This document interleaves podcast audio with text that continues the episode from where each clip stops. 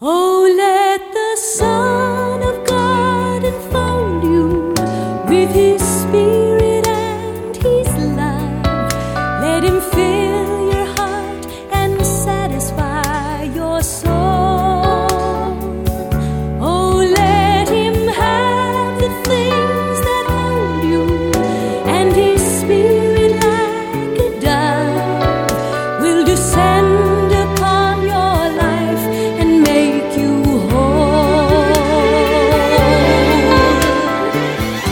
Welcome to the Word for Today, featuring the Bible teaching of Pastor Chuck Smith, founder of the Calvary Chapel Movement.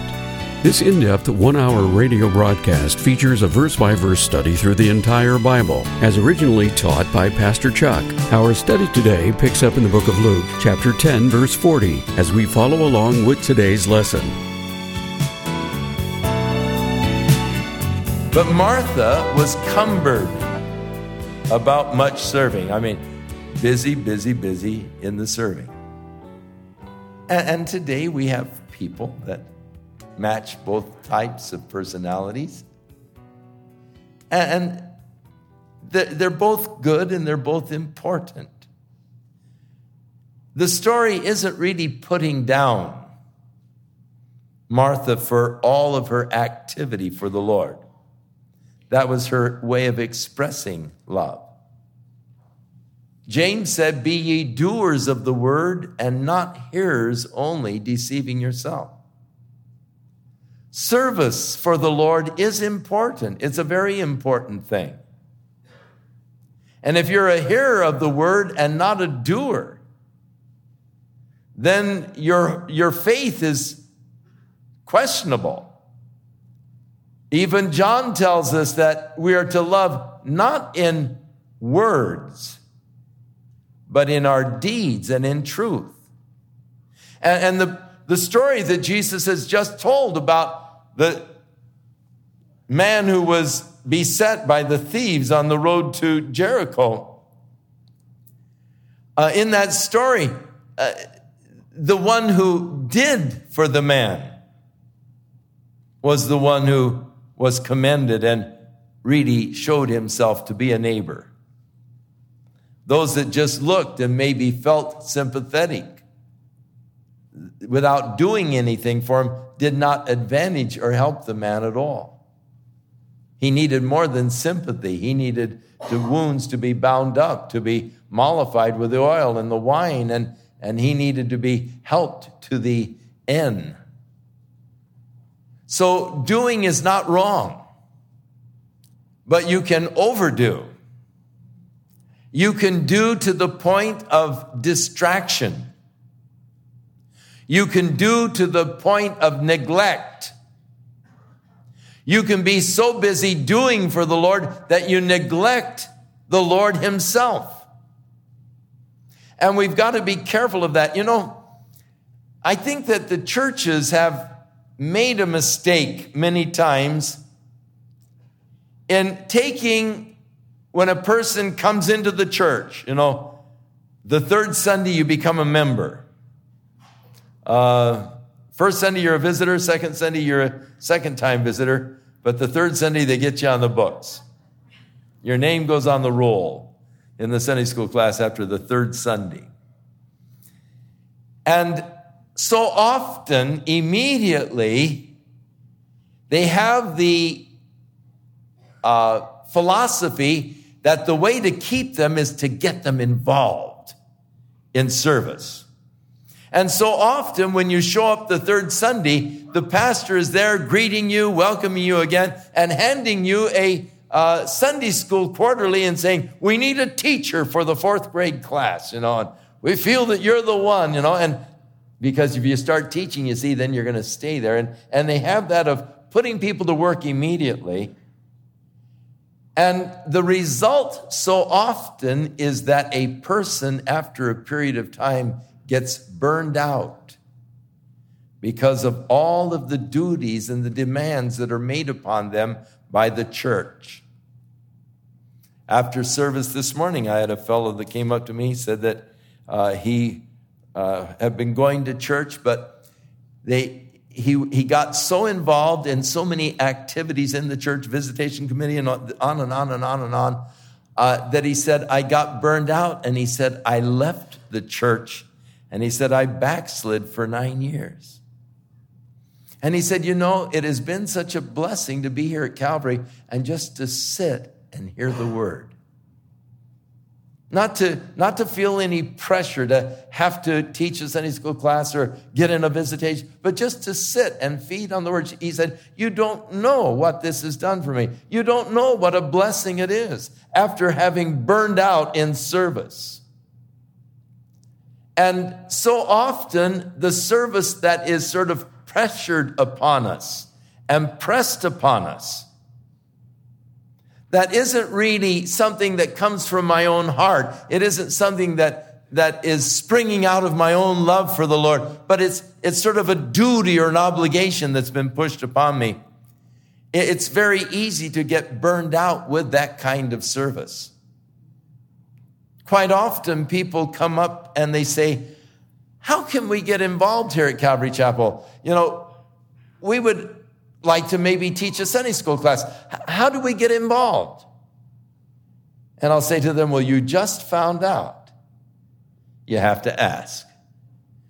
You won't be asked to do anything. You, you, no one's going to come around and, and uh, visitation and say, Now, uh, what are your aptitudes and what are your skills and uh, what can we plug you into? You know. But you have to ask. It's got to come from your heart. It has to come from your desire to serve the Lord. And when it comes from your desire, then it'll be a delight, a joy, a blessing for you. Whereas if it's something that's sort of pushed on you, you can get burned out quickly. Mary was sitting there at the feet of Jesus, just enjoying, just relaxing, hearing his word.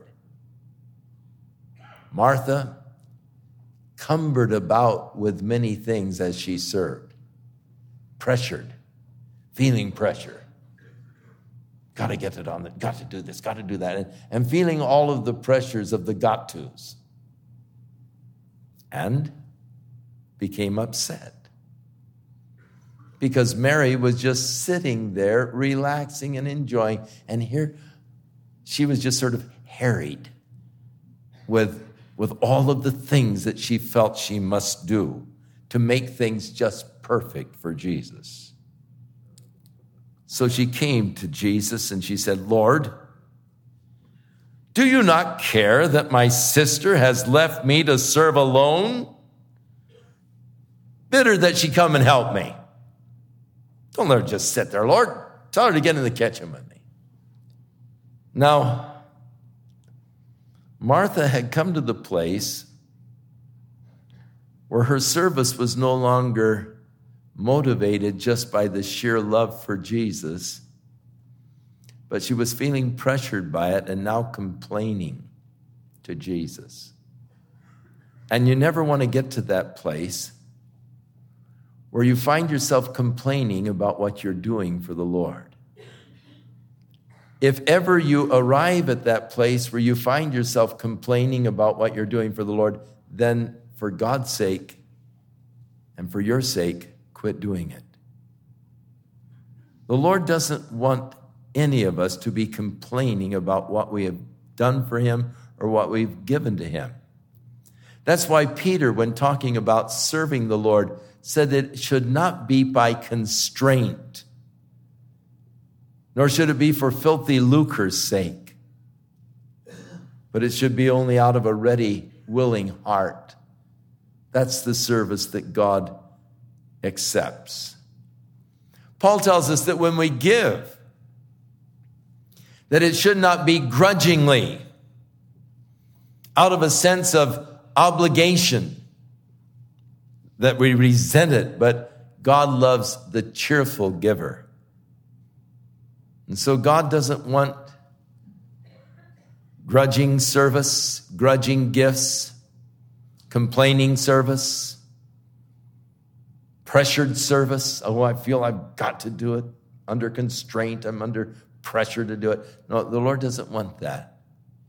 He wants your service for Him to just rise out of a heart that's overflowing with love where you don't feel it a sense of duty, but you're just so in love that, you know, it's just glorious. Like, like the young girl who had been married for three months.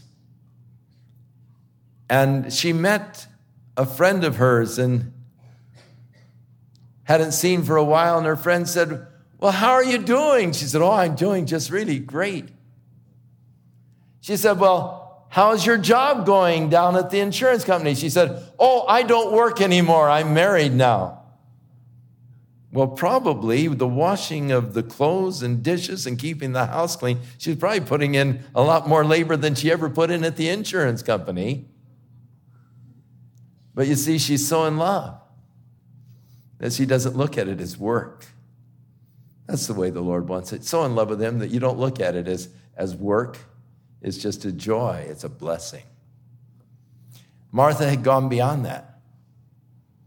And so Jesus said to her, Oh, Martha, Martha. And, and the repetition of her name is, is very tender. It's, it's, it's, uh, it shows the familiarity that they had, it shows the love that existed between them. And of course, we are told that Jesus loved Mary and Martha. He loved them both, they were special to him.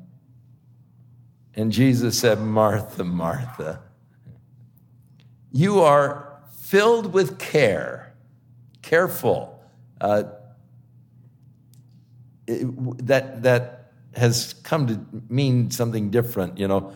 It, it should be, you should think of it as filled with care. We think of careful now, careful how you hold that egg, you know, don't drop it. Uh, and and it, it, it, but it, it really means you're filled with care and you are troubled about many things. You're just so burdened down, troubled, filled with care about all of these things, many things, but there's one thing that is needful. Mary has chosen that, and it's not going to be taken away from her. Of the many things that crowd into our lives, many things that fill us with care, many things that trouble us, as we're wanting to do just the right thing for the Lord. But there's one thing that is really needful, and so many times we neglect that one needful thing, and that's just to sit at his feet and worship. It's interesting that Mary's devotion for Jesus was expressed in a different way than Martha's. They both loved him deeply. Mary expressed her love in just the closeness to him, the wanting to be close to him. When he was sitting at dinner, she expressed her love by taking the most expensive perfume and pouring it over his head. And the fragrance filled the whole house. But her expression of love was brought into rebuke by Judas Iscariot. And he rebuked her. He said, Why this waste? You could have sold that for several thousand dollars, and we could have given the money to the poor. Not that he was really interested in the poor. According to John, he was a thief. He was keeping the money and had been thieving out of the purse. But Jesus rebuked Judas and he said, You leave her alone. The poor you have with you always, you won't have me always. And she's done this, anointed me for my burial. And so Jesus was defending Mary's lavish expression of love in the pouring of the expensive perfume on him. Now Mary is just sitting there at his feet, just looking up adoringly and just listening to him and, and just having this close conversation, communion with. And Martha comes in and is upset. Lord, tell her to get on the kitchen. You know, look, don't you care that she's left me all alone? And, you know, here she was, and you can just hear her just nervous and upset and, you know, tense and just pit, you know, the few pitches up in the voice and just, you know, you've seen them. Trying to get the dinner all ready at the same time and on the table and keep the hot food hot, you know, and don't let the jello melt and, you know, just make her come out and help me. And Martha, in her busyness, would take Mary away from the important place of there at the feet of Jesus, worshiping. Not always will people understand your devotion for the Lord. Sometimes they may accuse you of not doing enough. But time at the feet of Jesus is never wasted. It's really the needful thing. Oh, yes, doing is needful too. The world needs the doers. We can't all be dreamers. If the whole world were just sentimental dreamers, then nothing would get done. We'd still be in the jungles. Uh, but it's the doers. They're important, they're necessary, but not doing to the expense of neglecting the most important thing, and that's your relationship with Jesus. Sitting at his feet, loving him, worshiping him, hearing him speak to you. Chapter 11, as we continue our journey through the scriptures. And it came to pass that he was, as he was praying in a certain place, when he had ceased, one of his disciples said unto him, Lord, teach us to pray, as John also taught his disciples. Prayer was a very important and integral part of the life of Christ. You could say concerning Jesus that he was a man of prayer. It is interesting, however, that when it speaks of Jesus asking, it is a different Greek word. When we ask, it's in the form of a petition. When Jesus asked, it was as in consultation. It was not really a petition as such, but just uh, a talking to the Father because, of course, Jesus have been with the Father from the beginning. And in the beginning, they said, Let us make man in our image and after our likeness. So the divine councils. So when Jesus was praying, his was more the communion, the divine councils, as he talked with the Father concerning the issues of his ministry and mission here on the earth. But he stayed in that constant communion with the Father, and thus the disciples, in observing how that Jesus was always praying before every major decision, before every major manifestation of God's presence and power, he was in prayer. And so, once more, Jesus is praying. The disciples, recognizing that this is a pattern of his life, when he was through praying, one of them came and said, Lord, would you teach us to pray? John taught his disciples, You teach us. And he said unto them, When you pray, say, Our Father which art in heaven, hallowed be thy name. So the first thing in prayer is relationship, our Father. You see, if you are not a child of God, you have no access to the Father. In the Old Testament period, to come to God, you had to go through the priest and through many sacrifices. You could not come directly to God. You uh, had the priest as your mediator, and you would bring your sacrifice to him. He would go to God for you. But now, through Jesus Christ, we have the relationship of sons. And thus, we can come. And with this relationship, Father, in heaven, access to God is made available, and we can bring our petitions and our requests to Him. Our Father which art in heaven, the address of the prayer, the God who has created the heavens and the earth. And I'm coming to Him in the fourth chapter of the book of Acts as uh, the disciples had been threatened not to speak anymore in the name of Jesus unless they would experience dire consequences. Uh, they came to the body of Christ and they shared the threats that were made to them by the religious leaders. And uh, they knew that trouble was brewing, and so they joined together in prayer. And they began the prayer by saying, O Lord, Thou art God.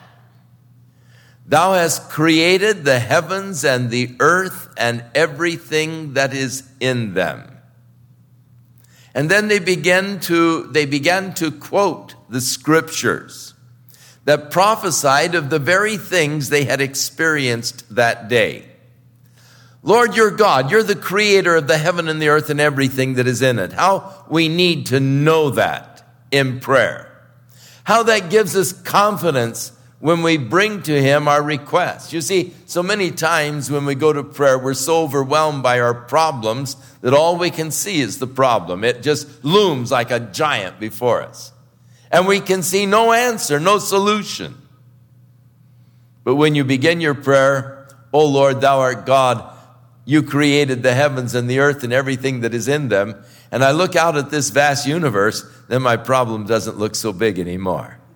The God who created the universe and all of the life forms within it surely can handle this little issue that I'm faced with. It is nothing for thee, O Lord, to help. And we need to realize the one that we are talking to is the creator and that he knows all about our situation. Prayer is not uh, sharing time. Okay, Lord, this is information time. I want you to know what's going on in my life. He knows what's going on in your life. And uh, the Bible tells us that He knows what you have need of before you even ask Him. So prayer is, is time with just communing with the Father and laying bare our hearts and seeking His help and His strength. Our Father which art in heaven, hallowed be thy name. Holy, sacred is your name. Now, his name is not God. That's his title. His name is Yahweh or Jehovah, and we don't know for sure just how it should be um, phonetically sounded because all we have are the consonants. But the name of the Lord, or the name Jehovah or Yahweh, the scripture said, is a strong tower. The righteous runneth into it and are safe. Uh, so that hallowed be thy name. Throughout the Psalms, there is the mention of the name of the Lord.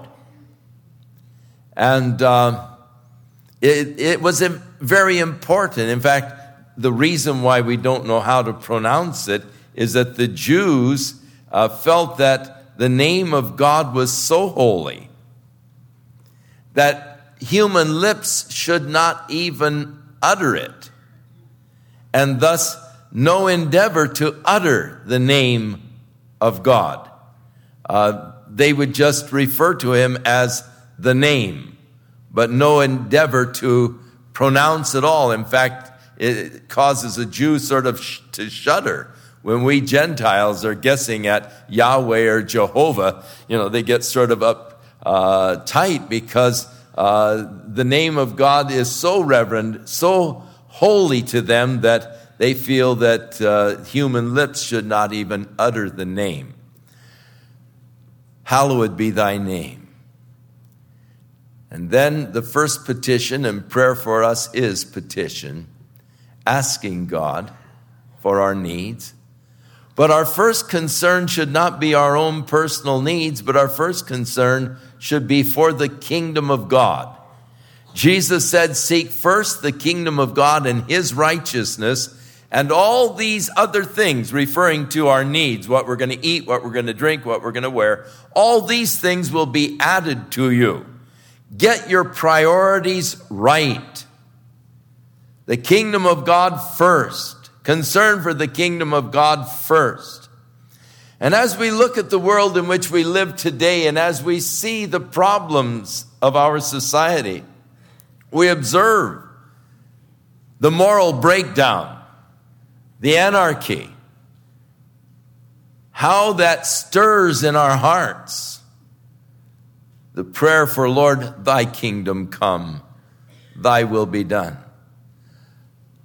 The pain, the suffering, the misery that we experience in this world should only sharpen our focus on heavenly things and increase our desire for the kingdom of God to come. Lord, thy kingdom come, thy will be done in earth, even as it is in heaven.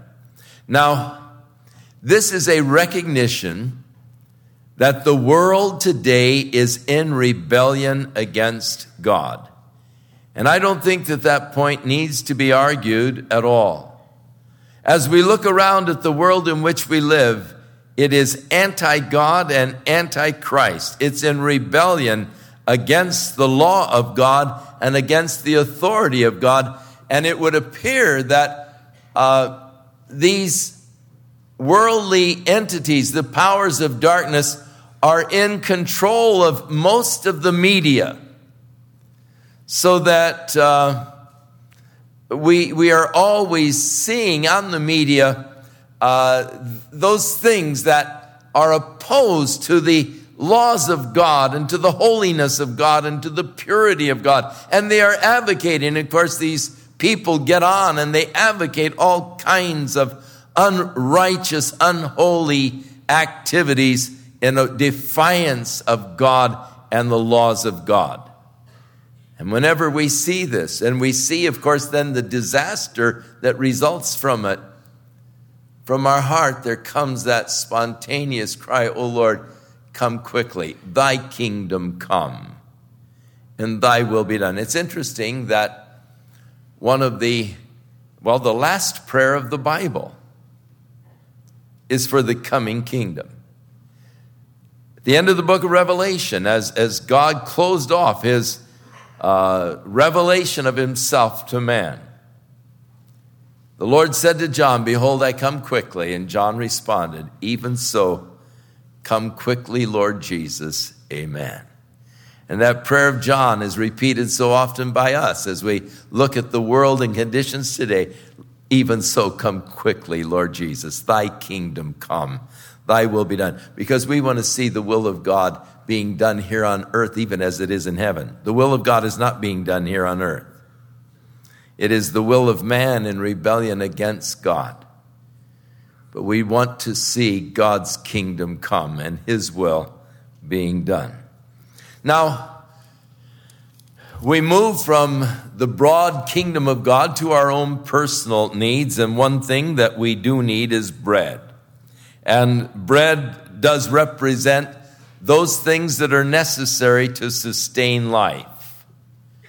Bread is essential to sustain life. Food is important and necessary in the sustenance of man. Therefore, give us this day our daily bread.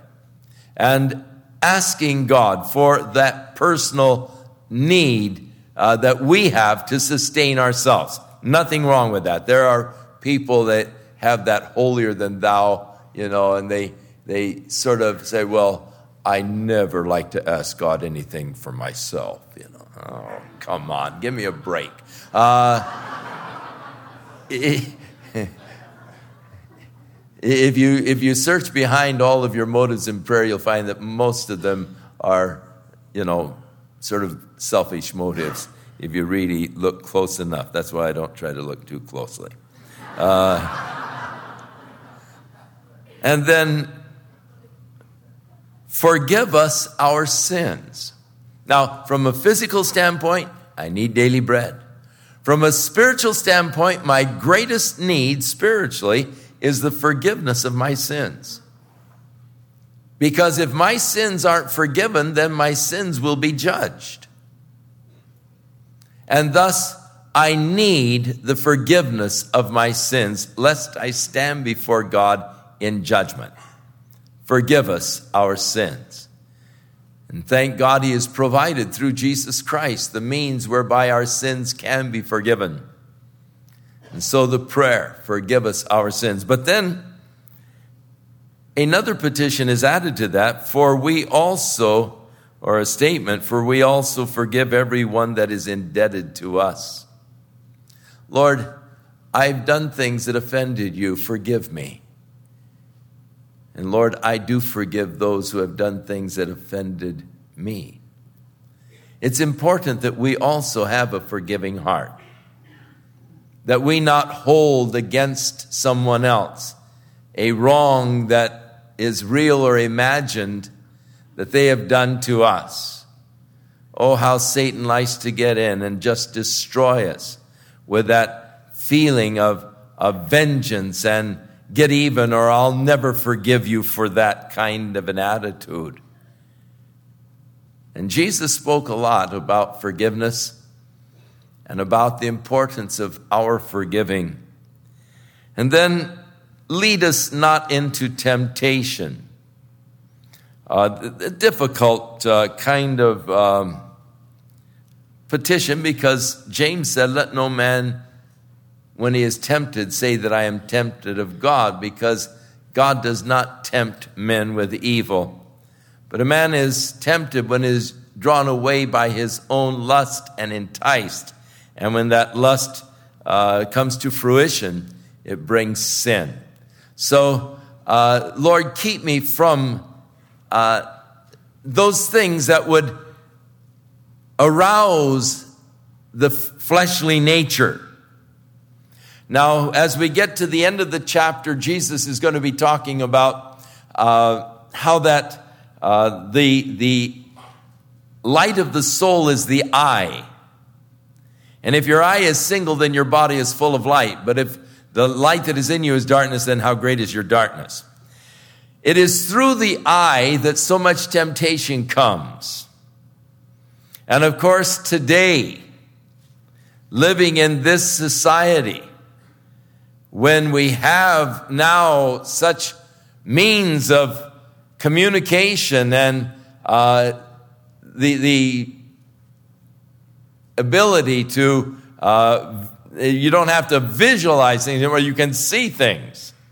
And as television is getting more rotten all the time, as they are really constantly sort of uh, pressing the limits to see how far they can go without sanctions.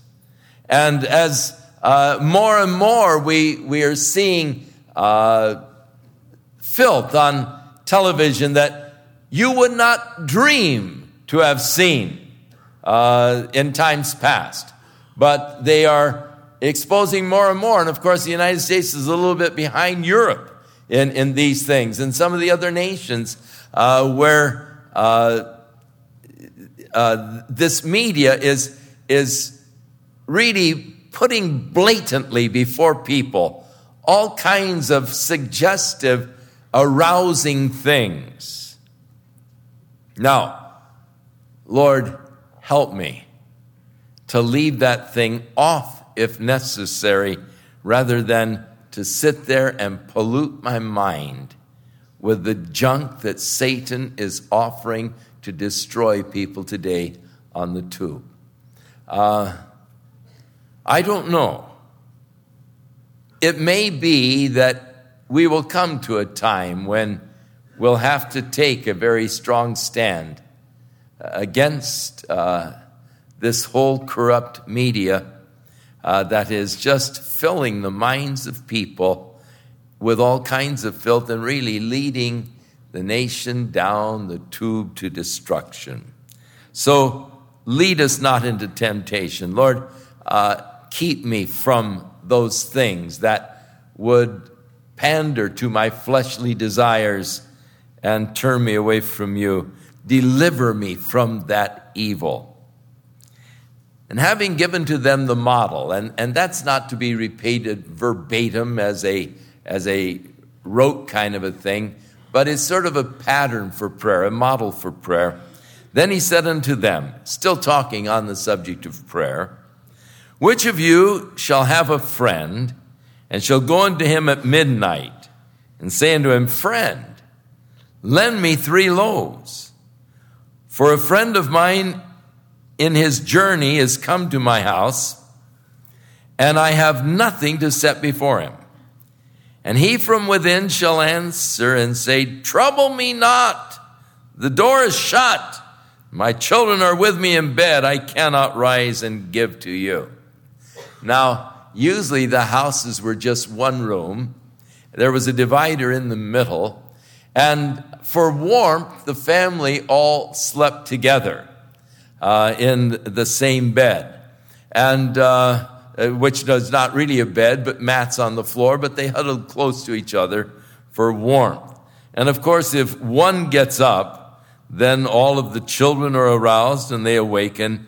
And you know how children are when they wake up at night, hard to get them back to sleep. So you can see the picture. Midnight, you're settled comfortably in bed, and there comes this knock on the door, insistent and persistent and it's your neighbor, and he's wanting to borrow some bread. It's midnight, man. And uh, so uh, the, the objection I can't get up, I'm in bed, the kids are all asleep, you know, go away. Uh, but I say unto you, Jesus said, though he will not rise and give to him because he is his friend. I mean, if you're my friend, go home. Uh, but he won't do it because he's his his friend, but because of his importunity. Now that's translated in other versions, his shameful persistence. That is, he just keeps knocking. You know, you, you sort of think, oh, I hope I didn't hear anything, you know, and maybe he'll go away, you know, and you stay there in bed for a while. It's warm, you know, it's comfortable. You don't want to disturb everybody. And, but the guy just keeps knocking, you know. And, ooh, you know, finally you think, ah, you know, I, I'm not going to get rid of him until I get up and give him the bread. So, yet because of his importunity, his shameless persistence, he will rise and give him as many as he needs. And I say unto you, ask. Now, I believe that Jesus is teaching here by contrast. He's not saying that you've got to just persist with God. You've got to bug God until he you know, uh, gives in. Uh, I think that the contrast is here uh, that uh, with a friend, though he will not do for a friend, yet because if you're persistent enough, he'll give in. I don't think that we have to break down God's resistance. Uh, I, I don't think that that is really at all the purpose of prayer. I don't think that God is reluctant to give to us that which is right and that which is good. I believe that every good thing we've ever asked God for, God has already determined to give it to us. And prayer opens the door to allow God to do what he is wanting to do all along. In John the 15th chapter, as Jesus is talking to his disciples, he said, You didn't choose me, but I chose you and ordained that you should be my disciples and that you should bring forth fruit, and your fruit should remain, that whatsoever you ask the Father in my name, he may give it to you. Not he shall, but he may. In other words, it opens the door to allow God to do what he wants to do. You see, God has given to us our free wills, the power of choice. God will not violate our free will. He will not force on us something we don't want. That's not God's way and it's not God's nature to force on you what you don't want. And so through prayer, I open the door and allow God then to do what he is desiring to do. As true prayer begins with the heart of God. That's where prayer always starts. He makes his will known to my heart. He puts desires in my heart. He writes his law on the fleshly tablets of my heart. I see the need and I express the need to God, and thus the circle is complete. And now God is able to do for me what he's longing and desiring to do. So I think that we have a, a, a, a lesson here in contrast. On the earth, men will give in to persistence, but such is not necessary with God if you just ask, you will receive.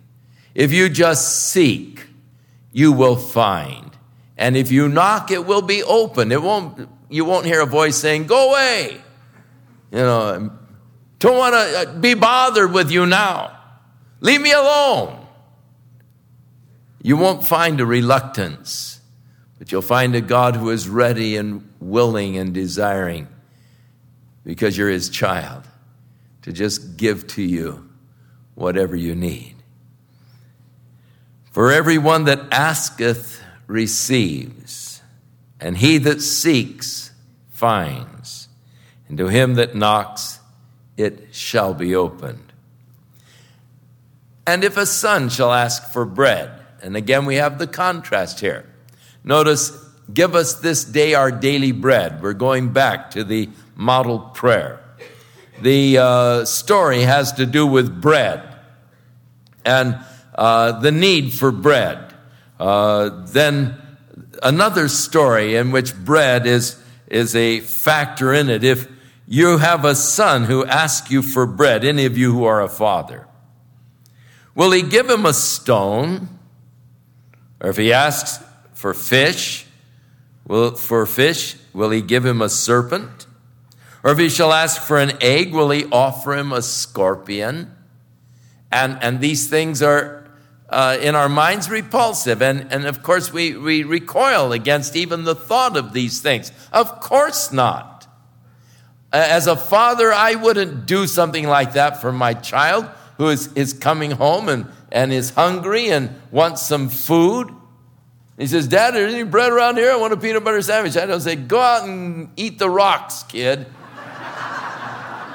you know, and, and, and I wouldn't think of that. And, and so as a father, you know, it's, it's sort of a, a repulsive idea that you would treat your children that way who are coming to you out of their need. And so Jesus then gives again a contrast. If you then, being evil, know how to give good gifts unto your children, how much more, and there's your contrast, how much more shall your heavenly Father give the Holy Spirit to them that ask him? So when we come and we ask the Father for that which we need to sustain us spiritually, the Holy Spirit, the tremendous need that we have for the Holy Spirit. And so I come recognizing my need, knowing that I don't have the power in myself to live the kind of a life that I want to live. A life of dedication and commitment to the Lord. I just don't have that capacity. I need the help and the power of the Holy Spirit, recognizing my need, hungry for God and the things of God when I come and say, Oh Lord, fill me with your Holy Spirit. How much more will my Heavenly Father give me? the Holy Spirit when I ask Him. There is, in some quarters, a blasphemous kind of concept of God that would say, now you be careful when you ask God for the Holy Spirit, because you never know when you open the door what might happen and they tell, they tell some hair raising tale of somebody who was seeking for the Holy Spirit and, you know, they became demon possessed or something. That's blasphemous. Uh, if you're truly asking God for the Holy Spirit, how much more will your Heavenly Father give the Holy Spirit to those that ask Him. And you don't have to be afraid when you come to God. You don't have to think, ooh, you know, I hope I don't get some crazy, weird kind of experience. Now, if you're seeking an experience, then do be careful.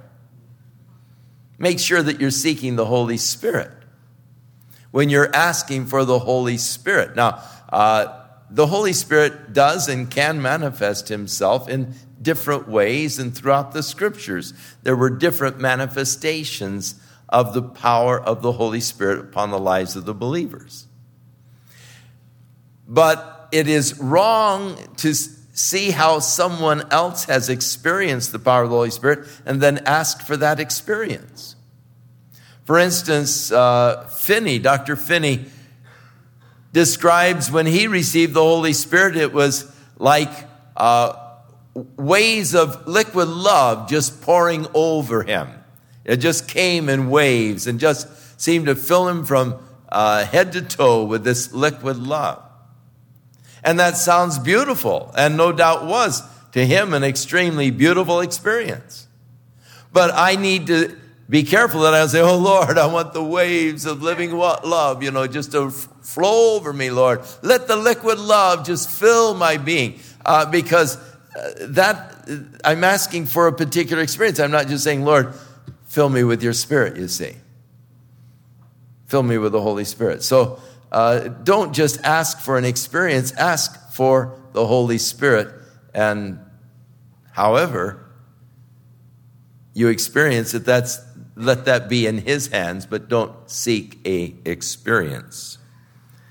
Now, having given them the lessons on prayer, Luke tells us that he was casting out a devil and it was dumb. And it came to pass when the devil was gone out, the dumb spake, and the people wondered. Now, in Matthew's gospel, we are told that this man was also deaf and blind. Now, always there are those who jump to unscriptural conclusions and they then begin to uh, say that everyone who is mute is, you know, that there's demonic activity involved. If a person is blind, there's demonic activity or whatever. And certainly Jesus uh, dispelled that kind of irrational thinking. When they saw the blind man and the disciples said, Lord, who did sin? This man is born blind. Himself or his parents?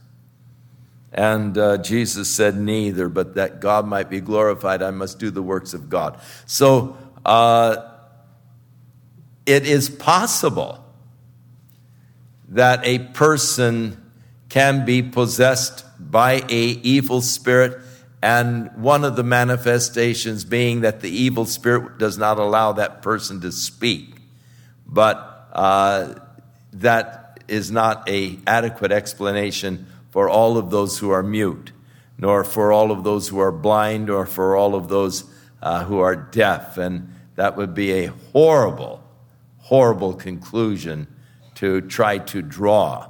And uh, certainly no scriptural basis for it whatsoever.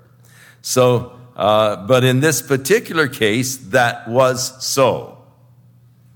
And Jesus cast out the evil spirit, and the man was able to speak. And all of the people were in awe. But some of them said, He is casting out devils through Beelzebub, the chief of the devils. In other words, they were accusing Jesus of this kind of power that he was manifesting as coming from Satan, from the chief of the devils. And others, tempting him, sought of him a sign from heaven. So, two issues involved here. One of them, the accusation that he is doing these works, casting out devils by the power of the uh, Beelzebub, or the chief of the devils, the prince of the devils. And the other was asking him to give them a sign from heaven. Now, here he's been doing all kinds of miracles, and yet they're asking for some kind of a sign. And he, knowing their thoughts, said unto them, Every kingdom divided against itself is brought to desolation, and a house divided against a house falls.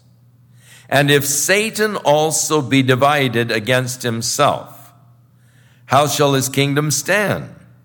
Because you say that I cast out devils through Beelzebub. And if I by Beelzebub cast out devils, by whom do your sons cast them out? Therefore shall they be your judges. But if I through the finger of God am casting out devils, no doubt the kingdom of God is come upon you. So that Jesus here is declaring, look, if I'm doing this, your, your position is not rational. If I am doing this by the power of, of the devil, I'm casting out devils by the power of the devil, then Satan's kingdom is divided against itself and it's going to fall. Time to rejoice. Satan's kingdom is about over. He's casting himself out of, uh, you know, and he's against himself. But Jesus is saying that's irrational. If that were the case. And isn't it interesting how irrational people do get who don't want to acknowledge that Jesus is the Christ, the Messiah, the Son of God. That they can become very irrational, especially when they try to explain the works of Jesus in the hearts and lives of people. They try to attribute to psychology and everything else things that are wrought by the power of the Spirit of God, and they become totally irrational.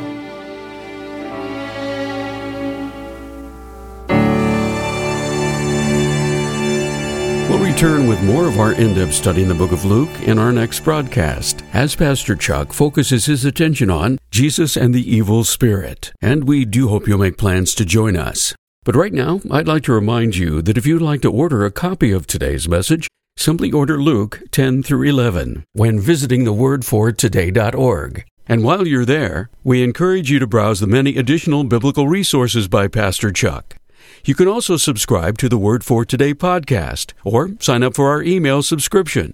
Once again, all this can be found at thewordfortoday.org.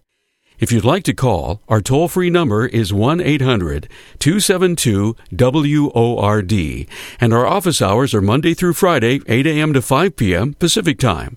Again, that's 1 800 272 9673. If you prefer to write, our mailing address is The Word for Today, P.O. Box 8000, Costa Mesa, California 92628. And now, on behalf of The Word for Today, we'd like to thank all of you who share in supporting this ministry with your prayers and financial support. And be sure and join us again next time as Pastor Chuck continues his verse by verse study through the Bible. That's right here on the next edition of The Word for Today. And now, once again, here's Pastor Chuck.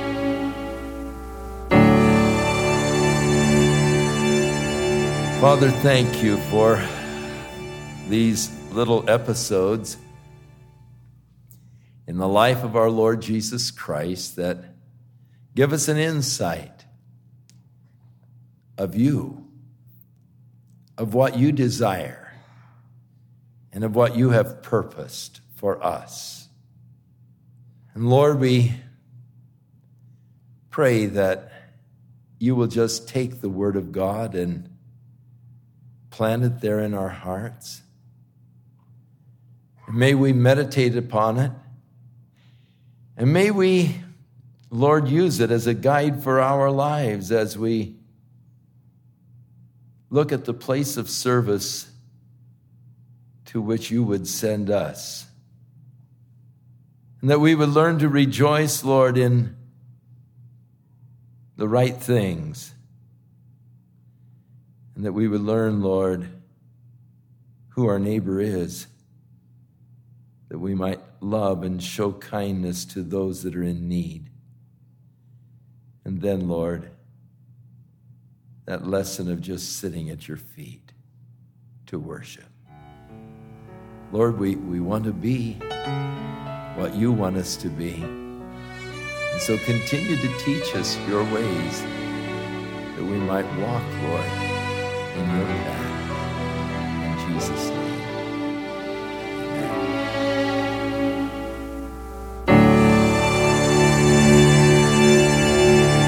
This program has been sponsored by Calvary Chapel of Costa Mesa, California. Have you ever had a friend who's not a believer and they ask you a question about the Bible and you're thrilled?